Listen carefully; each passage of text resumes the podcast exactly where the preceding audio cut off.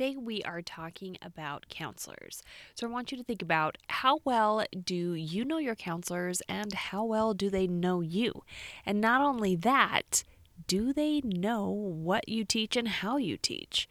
Your counselors should be your biggest cheerleaders and some of your best advocates for your program. And so today we are going to talk about how they fit into your recruiting and your promoting of your program. Before we dive into this episode, I wanted to let you know that as my podcast listeners, I want you to be the first to know about the Using Social Media to Increase Your Program Visibility course that I am currently creating.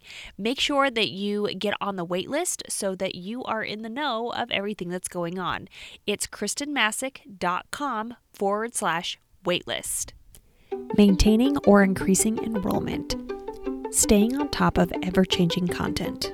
Incorporating best teaching practices.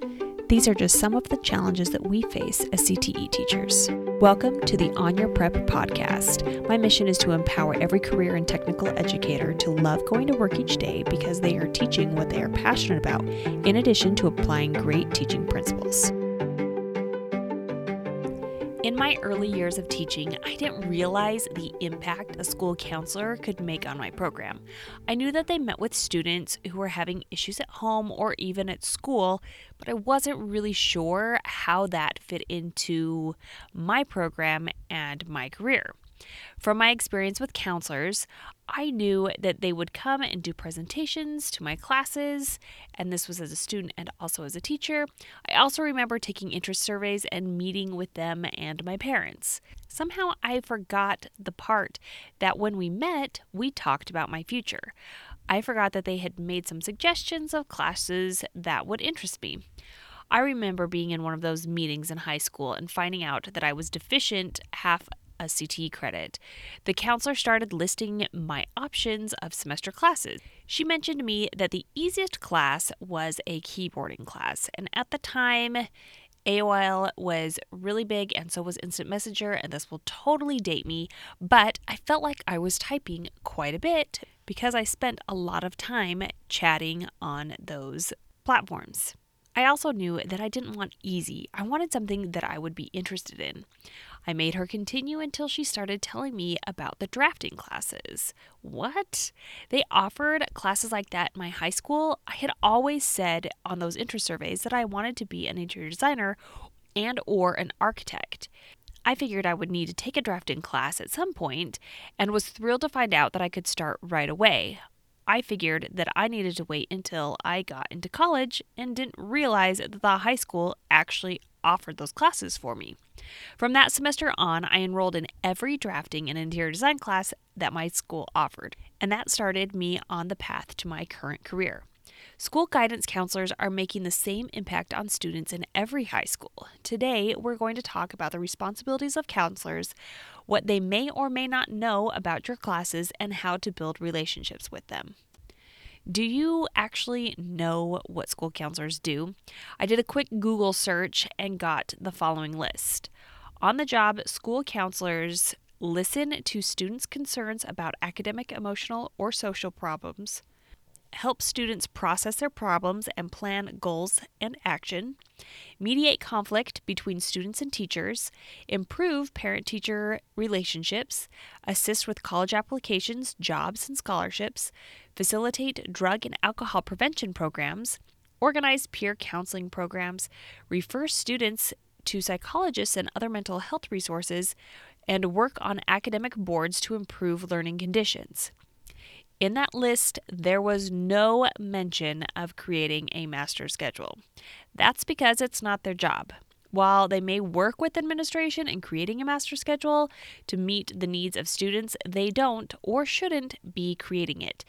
In fact, I don't know how it is in other states, but in Utah, when they are actually doing accreditation for their programs for program approval for school counseling, they get docked and marked down if they are doing the master schedule.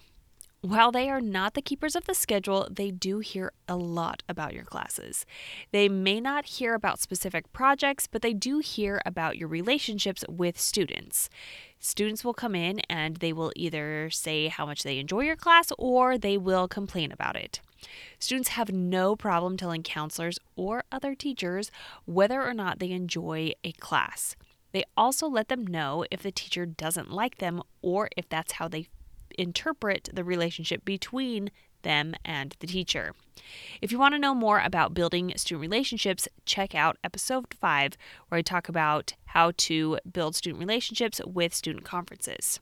So, what do the counselors know or not know about your classes? Even though school counselors don't build a master schedule, they still play a large role in your schedule.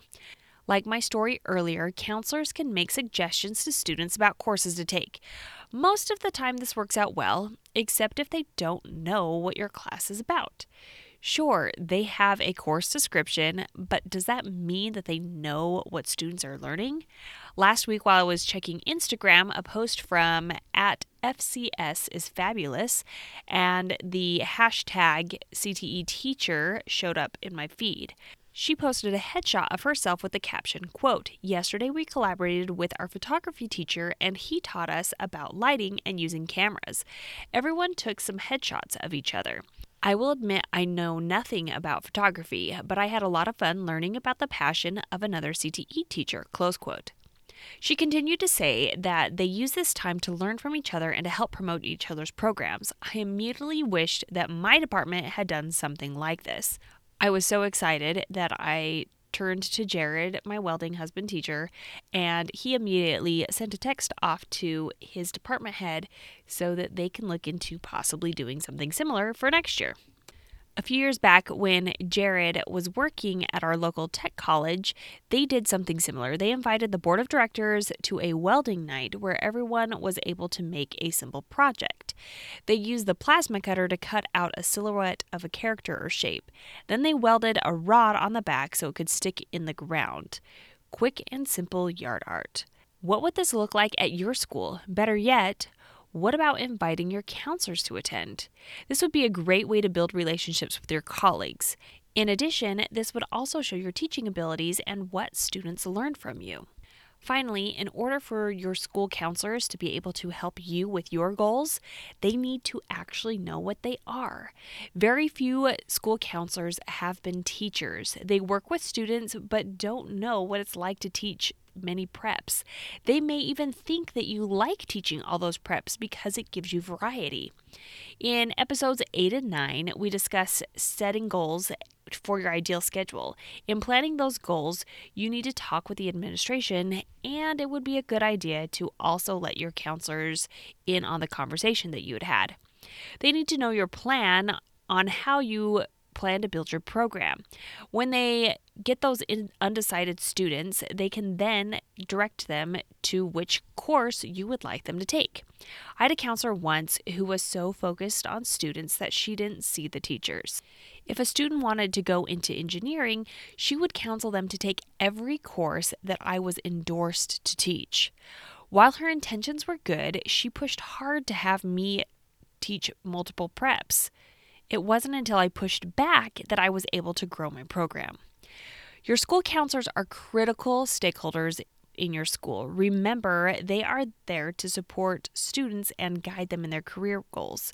Your school counselors may only know the course description of your classes and need to know more from you and they need to know your schedule goals so that they can advise students while keeping you sane. Now, as we start to get into this registration and recruiting part of the school year, I wish you the best of luck and make sure that you are contacting and working closely with your counselors. It doesn't hurt to butter them up with maybe some cookies or some other swag or even inviting them to come to your class and maybe learn a new skill. Be sure to share this episode or any of the other episodes that you may have listened to to any of your colleagues who may need some help in building relationships with your counselors.